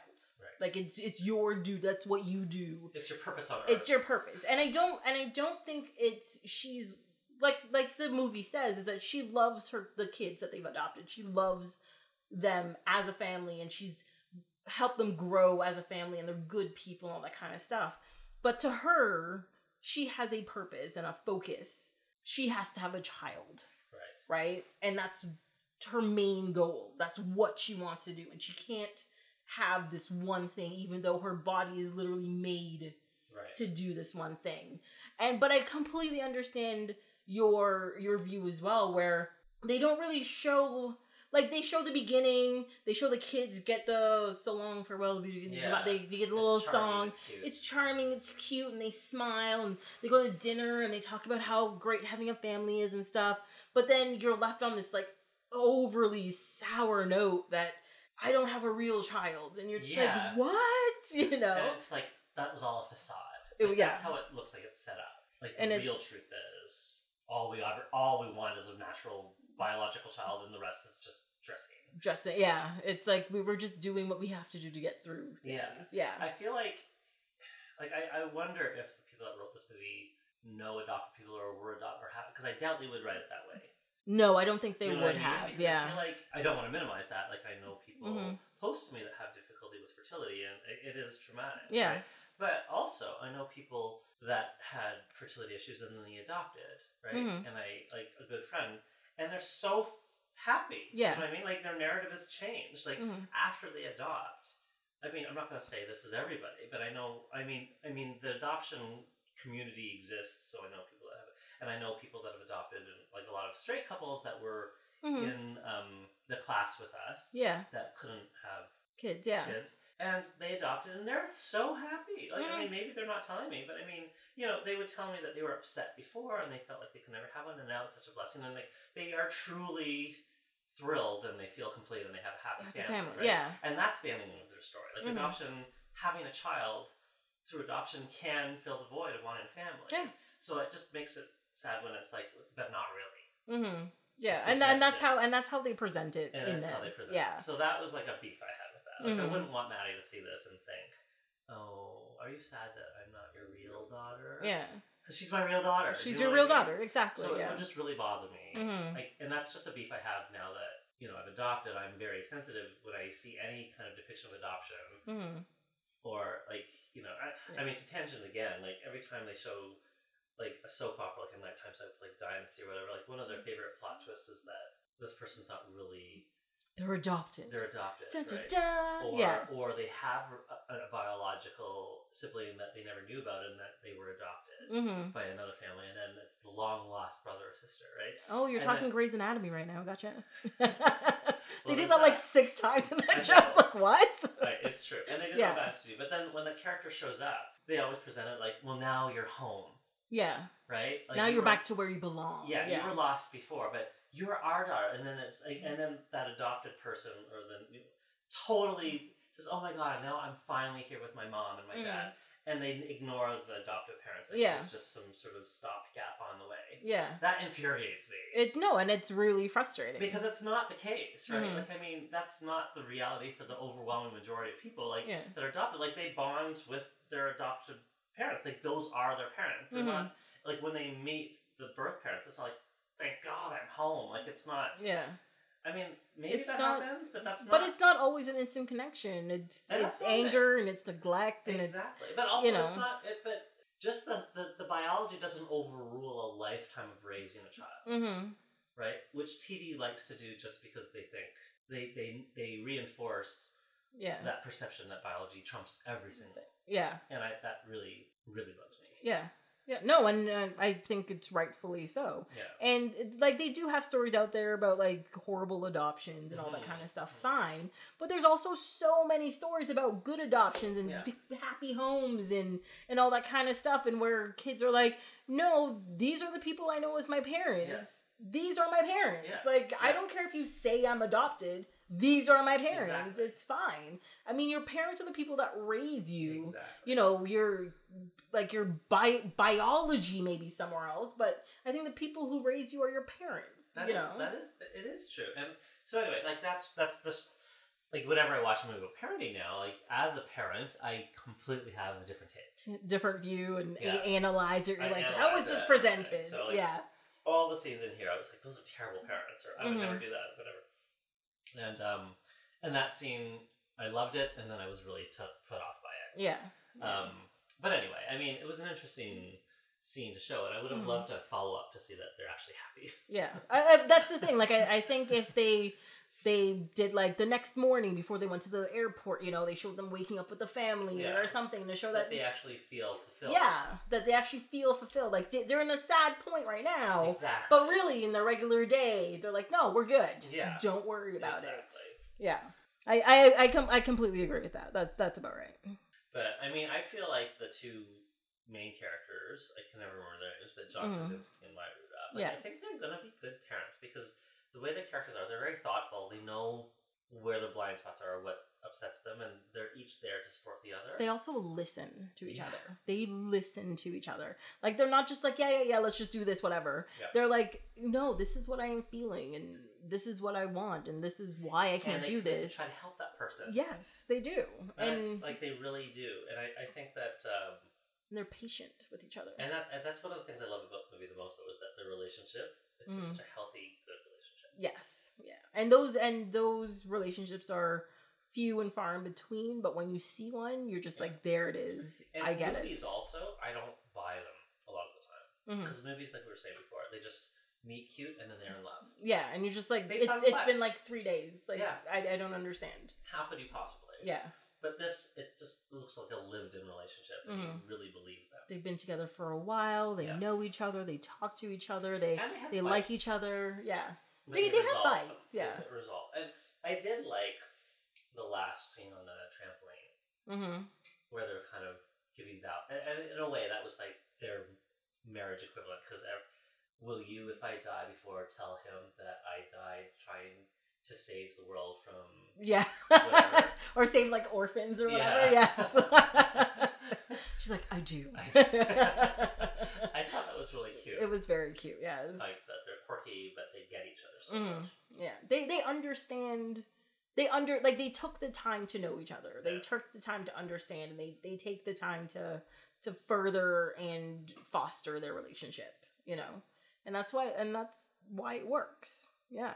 One of the things I like about the movie though is I often, well not well, I like the idea of imagining different lives. Like what, like when we visit like Paris or LA or whatever, I think, well, what would it be like if we lived here? Mm-hmm. And I just enjoy thinking about what what street, what neighborhood would we live in? Mhm. Let's live in Saint Germain.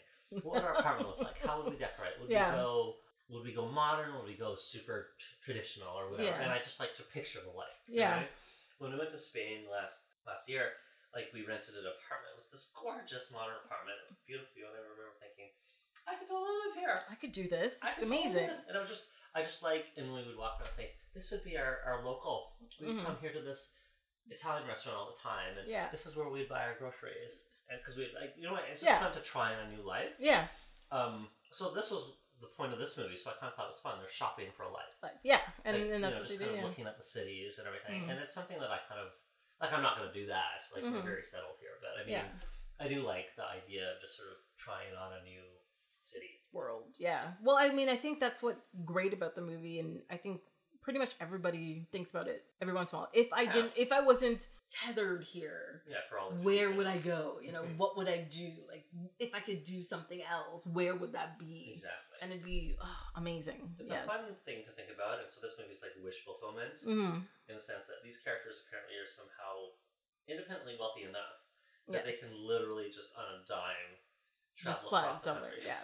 Well, I mean, they he works off of his phone, and she does medical artwork. I couldn't really, yeah, something that she can also work on the road. Yeah. So, like, I think they're just both self-employed, so they really can just. I mean, that's the movie magic part of it too, where uh, two freelancers are flush enough that they can literally just travel around Yeah. Constantly I did freelance work for a while. I couldn't do that. No. So, eh. with a baby on the way. exactly. And no worries. no worries at all. Like well, I mean, they had a free house, so Well, that's the thing that they came back to. Like, you have a free house in a gorgeous house. Like, why would Mhm. you just go there? Like, what were they gonna do when they went to Montreal or whatever? Like, whatever. Yeah, and they have to like find a place, Yeah. get settled there, But pay they for never, stuff. like, the movie was just, like, it seemed exclusively they were gonna make a decision based on how they liked the friends that were in the city. Mhm. Like, it never, like, they never talk about money. no, they they, never didn't. talked They about never the relative about cost of each city. That's probably why they never fought. So. I mean, the movie wasn't about that, but it, it, it kind of was one of those friends apartment suspension of disbelief things that you just have to Mhm. go with because they they literally can just But I also think that happens when, like you said, like when people travel. Like you went to Spain and you're like, this is really gorgeous, and Yeah. I could do this, and I could do this, and I can do this. But in reality, when you get there, you may not be able to have that apartment, and it might have to be something smaller Yeah. or not as nice, and it might not be in that same neighborhood. It might be in another neighborhood. And Yeah. you're just like, oh, this local. I don't like this restaurant anymore, and you know, just you know, and then you Yeah, realize the reality is always different than the fantasy. exactly, yeah, But we never see what the reality is going to be until the end. Their fantasy, their reality is the best fantasy of all. yeah. It's this beautiful house in this beautiful location that's for free. They just get to move in there, and everything's wonderful. yeah, You know. it almost wrecked it in a way because it was like this is so ridiculous. Mhm. Like, like that they have this massive. But I was happy for them. Yes. Well, and that's the thing. Like you like them both so You want much them to- that you're just like, you know what? You do you. You have I, I house. like that. you that it's enjoy a great. that yeah. waterfront gorgeous mansion for free. Yeah, that just like oh, like these two gorgeous French double doors open I out, know. and they just like walk out and sit down, and they're just like, oh, this is pretty. Let's yes, stay. it is. Let's stay. It's good. It's gonna be good. I guess she does say, I forgot how beautiful this house was. So Yeah. there was some recognition of Yeah. that. Well, because she hadn't been back there in like yeah. 15 years or something like that. I think she said. Yeah. So it had been a while. It is a lovely movie, though. Like, thinking about it, it's like there's a lot of pleasures in the different scenes. hmm But I, I couldn't live in that house though. Really? Like no. Why? no. It's too far away from things. but we didn't really know how far it was. But it seemed isolated. Well, Because they showed like the drive up and it was just like grass and you know I mean, it was more rural for sure. I mean, Yeah. con- Florida rural. mm-hmm. I mean, it's not that big of a state. I bet it's It's not not- far from something. Yeah. I could live there. I mean, maybe not. I don't know. It was gorgeous. It's gorgeous. Like like that's the place I can ta spend like two weeks. Right. You know, get in touch with nature and myself, and you know, do some like writing or like painting or something, and you know, just kind of relax. And then I'd be like, now I'm kind of antsy. I got I gotta I gotta well, get the up some Montreal house was gorgeous and big and right in the middle of the The city. city. Yeah, I would have loved to live there. That, place was have been- amazing. that would have been a fortune. Yeah, yeah, because it was big too. Although it was. Cheap. I was shocking. Like maybe less so now, Mhm. but it's always been cheaper.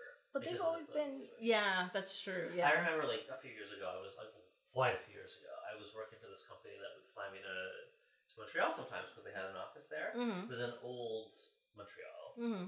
and uh, close to the office there was like this gorgeous old loft building, and they happened to be having an open house because they were selling pre-construction. Mm-hmm. It was like you could design your own loft. You'd buy a floor and then design your own loft, and it was like I I think like there were a few units left, and I wandered in. It was like I don't know, fourteen hundred sweet square feet or whatever, with original stone and arched windows and high ceilings. Yeah. and it was like one hundred twenty thousand dollars. Like it was ridiculously cheap even for the time. Like I Oh remember my thinking, my God, god, I should yeah. buy this. It's ridiculous. Yeah. and it was like it made no sense. Like I mean, I lived in Toronto. Mm-hmm. Like and I, at that time, I didn't even own a condo. Yeah. Um, anyway, I wish I'd bought it if I could have afforded it because now Montreal become expensive and that lot should be worth a lot. So much money. Oh, well, that's the thing. Any property in any major city right now, it's like you should have bought something uh, like a, like ten years ago, even less. You I know, and it's just making a ridiculous amount of money in return. Well, I mean, that's why I feel like I was really happy that I ended up buying that church loft. Mm-hmm. Um, Yeah, that place was that gorgeous. was gorgeous. Yeah, You're so sad when you gave it up. You're like, I have to give it up, but still, it's beautiful. I was sad. It was like the perfect spot. It just wasn't perfect for a baby.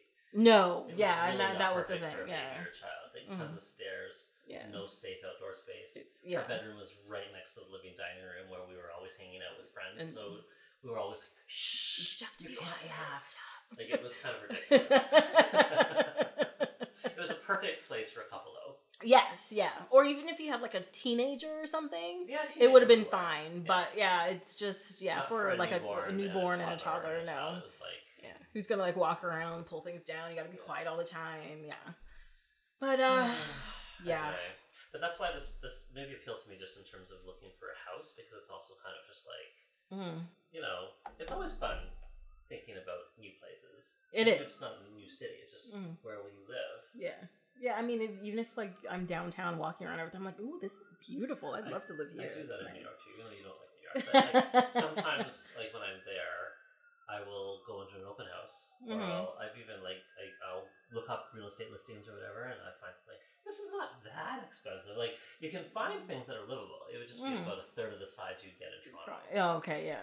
But Oh, I mean, it can be beautiful. I found this Yeah. one apartment. It was like in Soho, and I thought everything there was like mostly they're all like millions of dollars. Mm-hmm. But I found one that was close to Soho, um, and it was like maybe 500 square feet. Yeah, But it had a huge wraparound terrace. It was a gorgeous old building, yeah. and it was not that expensive. What?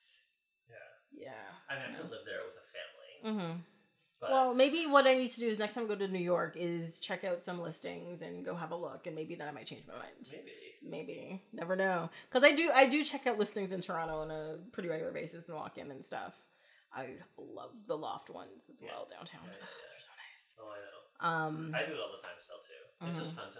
I actually haven't done it in a little while, like a couple of years, but I really should try it. I should, I should do that again. Yes. You've just reminded me. I'm like, oh yeah, that used to be a hobby. Well, one day we can do like an open house tour. We'll walk Mhm. around and we'll go into open houses. Yeah. oh, this is fabulous. I love. Oh, I love your sconces. They're amazing. yeah, I could try that. That'd be good. So, any other notes about Away We Go? The music's good. The music is good. Yes.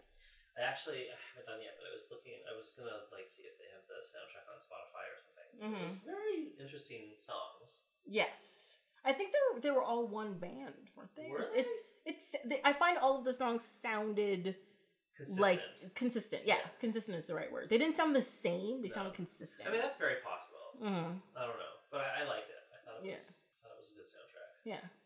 And it was used sparingly because a lot of the scenes were actually really quiet. Yes. Um, actually, one of the things that really annoys me, um, I, I don't know about you or anybody else, but when I'm in a car, the radio is on. Yes. Okay. Yes. The radio is on. And I've started to notice that with like my friends and all that kind of stuff, when the they're in a car, the radio is not on. And I'm just like, what is Because they What want is- to talk. It's but even if I want to talk, I just turn on the volume, but the radio is on. I either have the radio or we put in like other music that we own. Yeah, whatever, something's but I have going. to have something. Mhm. Like on road trips, I actually love singing in the car. yeah. And Tommy, God bless him, just endures it. You're belting away, you know, with your Gaga I mean, and so sometimes he share. tries to Yeah. start a conversation, and I will like, oh wait, I have to sing the song, and he doesn't sing. so he just sings.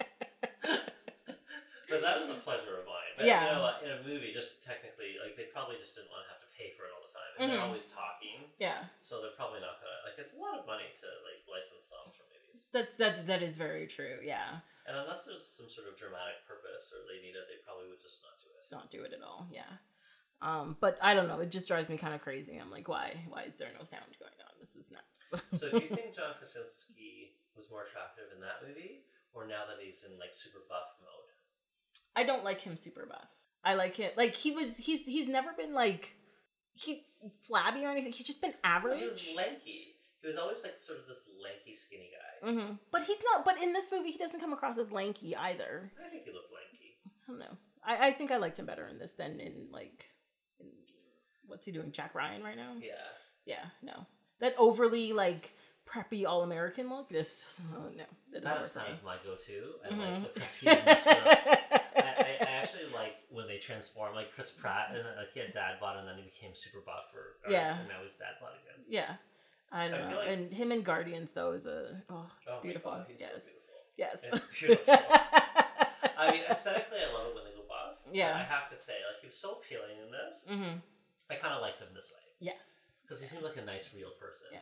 It's it's a person you want to be around. Exactly. You know. So Like, I mean, there are obviously affable buff people, but I mean, when you see someone that's so muscular and then Mhm. so trimmed, you just assume that they're somewhat narcissistic. yes, because they're just obsessed with themselves at a Right. certain level. He Yeah. seemed like a much nicer, more approachable person in this movie. Yes, I agree. I totally agree.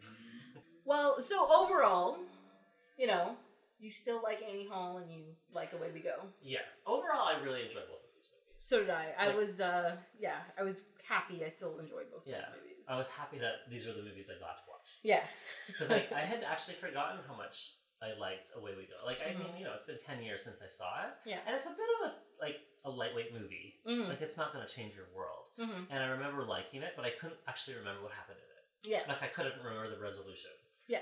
Uh, um, I just re- th- that's the, the two things I remember. I remember the opening scene where she's like, "You taste funny," and I was just like, "Oh, I what?" I thought that was a really clever way to show that. And even like, I, and then his like when he's like, "Well, I was just reading about vaginal flavors." and she's like, "Can you please Yes, stop please saying stop. like this?" that made me laugh out loud. It was so funny. but but that's the thing. That's that's how like there are two people that talk to each other, Yes. even though it's like weird and uncomfortable. But it was such a funny scene. It was real and it's different than other movies. Like Yeah. as soon as I started watching that movie, I, was, I love this movie. Like Yeah. it's just such a fun movie. because it wasn't like it was it wasn't yes they were having sex but it wasn't overly sexualized if you know what i mean like it wasn't. didn't It was presented as a very natural part of this relationship. It wasn't. It wasn't made to be titillating. No exactly exactly yeah Yeah. yeah, It just presented as a fact of their relationship. yeah and and that's the thing about it is like i think if uh, a lot of movies when they have a scene like that they have to make it titillating it's got to turn people on you're like that's not what the movie's about though No. like No. you have to let that part go kind of thing Exactly. yeah But it's a very likable movie, and I really enjoyed rewatching it. Like, Mhm. And as I say, like I had a, a like a slightly different reaction watching to it now as a parent. Like everything was being filtered through that, that, and because yeah. so many of the scenes were just overtly commenting on parenting, Mhm. that you know I never is a layer that I didn't appreciate before. yeah And now as I'm watching it, like yeah, that that kind of parent, that's that kind of parent, and they were like even the resolution of the movie when they're talking to each other, they're talking Mhm. about the kind of parent they're gonna be. Yes. Yeah. The movie is about parenting. Yes. And So- uh, yeah. So I really enjoyed it just from that perspective. Yeah, because like, I think they they went they're they're about to embark on you know the parenthood voyage, yes. but there's a there's a trip involved before they even get there. You know, there's a that there's another journey that's necessary before they get there. And outside of my quibble with the presentation of the adoption family, which Mhm. I mean could have been resolved if there was one more scene. yes, Um, I still, I, I mean, I even really like that scene up until the end. yeah, But um, yeah, I, I just thought it was a really unique and clever movie in terms Mhm. of the fact that the structure is different, hmm the theme is different. yeah, I Yeah. thought it was really good. it's good. Yeah, I'm very happy. I I like this movie, and I was very surprised that I now like Annie Hall. But Well, it is such a good movie. It is. Yeah, it, it really- it made me angry. I was just like, I was, I sat down really prepared to be just Yeah. like, I still hate this. This movie's still garbage. And then I was just like, movie finished. I was like, damn it. I know. I mean, and obviously parts of it are dated, but I mean, though it's it is pretty self-aware of its failings and his failings. What I Yeah. mean, like it's critical about him as well. it is. It is. very And much you know, so. arguably not as much as it should be, but Mhm. it's certainly not glorifying any of his behavior. no. And that- the that's- women call him out on it, and the women are drawn, I think, mostly like Annie Hall, especially in a very real, like a positive way. Mm-hmm. She's the character that grows the most in the whole movie. Yeah. Yeah. I mean, I think all the men in the movie are kind of stunted. Yes. And all the women are just like, no, we're better than this. Yes. Let's let's keep going. Yeah. Yeah. and it's just creative, right? The, the fact that you know he does so many different, you know, breaking the fourth wall, the subtitles, the animated sequence, Mhm. like, He throws in a whole like bunch just, of just things. so many things. But it works. It doesn't come off as gimmicky for the sake of being gimmicky. Yeah. I think it all works to serve his A vision, purpose. like yeah. purpose, like it's not um it's not there for a flowery effect No. It- everything is purposeful and Yeah. there for a reason And I 100% agree, though, that he's not a good human, and he's his behavior is, I think, beyond problematic. Like Mhm. it's disgusting. Yeah. A lot of his behavior, and it's hard to, like, you can't really support him no as a person. you can't But I just think he made a really great movie. oh I, I hate the fact that like saying a movie is great is just shameful these days I know it makes you feel like you're, like, yeah, you're a bad you're person like you're a bad person. I, I- mean, it is a whole other topic. Like, how do you react to art made by problematic men? hmm And it's always men. yeah it's, so far at least yeah i don't know we'll see what happens when it comes comes back around Like one of the big movies that um what's his name? The gay director that did oh um that did uh, Bohemian Rhapsody and now he's finally gay. oh yeah Zach? yeah he's a he's a Zack ass. Snyder? Is it Zack? Zack Snyder didn't do. Isn't it? I can't remember the name, but it's this guy. But anyway, he did a whole bunch of successful X Men movies, right? That would have been Zack Snyder, I think. I think Well, it's Zack Snyder. Who, it's- who, who directed Bohemian Rhapsody? I have no idea. Because, I mean, will people stop liking X Men movies? Well, the X Men movies are pretty bad, so yeah, probably. Maybe I'm wrong. Maybe it's not Zack Snyder. Who? Directed it? It's uh, oh Bryan Singer. Bryan Singer. Yes. Sorry, it's Bryan Singer. hmm So what did Bryan Singer do that was popular before? Obviously, He's done a bunch of he's done stuff. a lot. Like he did The Usual Suspects, right? No, am I Oh. getting him wrong? Yeah, he did The Usual Suspects. 'Cause He that's did X Men. He did Superman so Returns. That's what I was thinking. X Men. Yeah. So I mean, will people now not be able to say they like The Usual Suspects or X Men when when slash if all the allegations against Bryan Singer tr- turn out to be true? Probably. But the thing is, is we're at a point like like with movies like Annie Hall and stuff that came out a long time ago before we knew all this stuff. Yeah. There's a soft part. There's a soft spot in your heart for it already, and, And you, also, you can't give it up. objectively speaking, bad people can create good art. Yes, They can. but the the problem is, is that it's when you pay for their art, you're perpetuating their you don't lifestyle. want to support them. You don't, want to support them, Yeah. and that's what the biggest problem is. Is that you know you, you shouldn't support No. these bad people. Well, I don't watch. I don't seek out new Woody Allen movies. Mhm. But I mean, yeah. But things in the past, it's hard to know what to say. To say exactly, and and and it's true. I mean, And you um, kind of live in worry that one of your favorite movies, it turns out somebody has done something. I, I like seriously like I'm at, I'm at, I'm literally at a point where I'm just like somebody in this movie did something offensive. Yeah. Right now, I'm just gonna try my best to get over this a little bit. you know. But Harry Met Sally, I think Rob Reiner is dead, and no one has said anything about him. Mhm. And Nora Ephron is dead, and I think we're safe. Fingers not. crossed. oh. Billy Crystal, don't let us Down down. now. oh my god, yes. Oh. Well, I guess that's it. Um, yeah, yeah, it's good. yeah, Good it's good. discussion. Good movies. Thanks for inviting me to do this. Yeah, thank you very much for coming and doing Oh, this it was with super me. fun. Yeah, we'll have to get you back sometime if there's anything Would else it. interesting uh, you want to talk about. Um, so again, thank you very much for doing this. Um, you can follow Off My Shelf at uh, Oh My Shelf on both Twitter and Instagram, or you can send me an email at ohmyshelf at gmail.com. Next time, we'll be talking about the series Arrested Development. Hope you'll be here to listen.